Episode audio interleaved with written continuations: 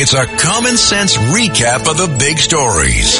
It's Cats and Cosby on 77 WABC. Well, everybody's talking about electric vehicles and who knows it better than the CFO of Florida who joins us now, the great Jimmy Patronis who owns a big restaurant down there too as well. Jimmy, great to have you back here on Cats and Cosby. Thank you for having me. You know, I want to ask you uh, first your thoughts about EVs, especially these batteries exploding. And, you know, we were talking the other day, John, you made a lot of headlines with your interview with Joni Ernst, who talked about electric vehicles that the Biden administration wants to bring in for the military. Is that not incredible, Jimmy?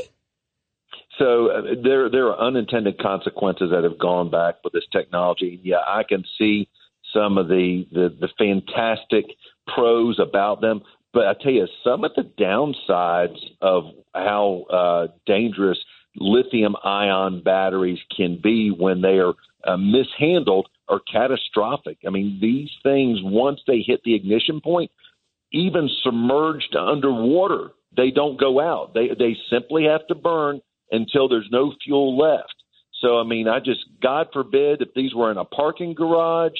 Uh, you think of all the other uh, catastrophic, uh, just the, the the cascade of effects, where if a car caught on fire, then what it does to every other car connected to it, maybe it's a gas car, and then it explodes, and then that takes on a whole nother set of disastrous so, uh, so Jimmy, unknowns. It's uh, it's Judge Richard Weinberg. Good to talk to you again. So in other words, Judge. I have I have to worry about my parking garage in my building that an electric car explodes and then catches fire and burns down a whole multi-family building. Is that right? It, it, it totally could. And, and so here's the sad thing, Judge.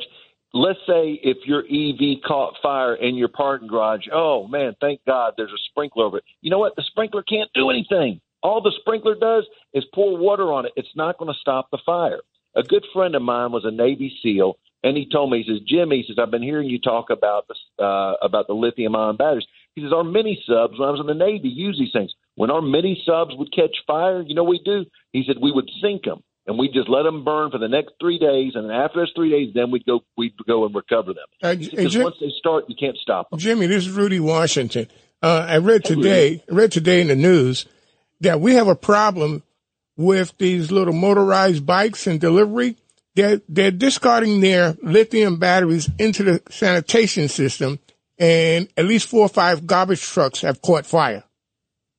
So what what what you're seeing happen is what we have um, a lot of times when you have a a, a catastrophic event in a fire. Um, people typically they'll, they'll go to sleep and they'll fall asleep with their phone or their iPad, and as soon as it catches uh, it gets hot from that fire, then it hits the mattress and burns. It's no different. You think about that same battery, what it does with all the flammable materials that end up in a garbage uh, garbage truck. And so that, that compacting energy of the hydraulics of the compact on the, the garbage truck is going to compromise the battery. So I mean, you know, it's just uh, you can't throw these things away like normal. They have to go to to disposal sites that handle them in a way where it doesn't affect and create other dangerous. I know New York, New York just issued an alert on it. I think our uh, fire commissioner said that uh, uh, she's afraid for some of our uh, sanitation trucks that people are just going to throw those batteries in the sanitation trucks. Well, and I'm glad I'm glad that she's taken the interest in wanting to look out for her first responders because you know once the garbage truck catches on fire, what what the heck are you going to do? I mean, uh, it, it's just uh, to me, this is this is technology that is not fully vetted with solutions on how to handle it safely in the case of an accident. Plain and simple. Now, let me ask you: if I have the house next door to my neighbor that has an electric car, and his house burned down and burns down my car, I, is he supposed to insure me?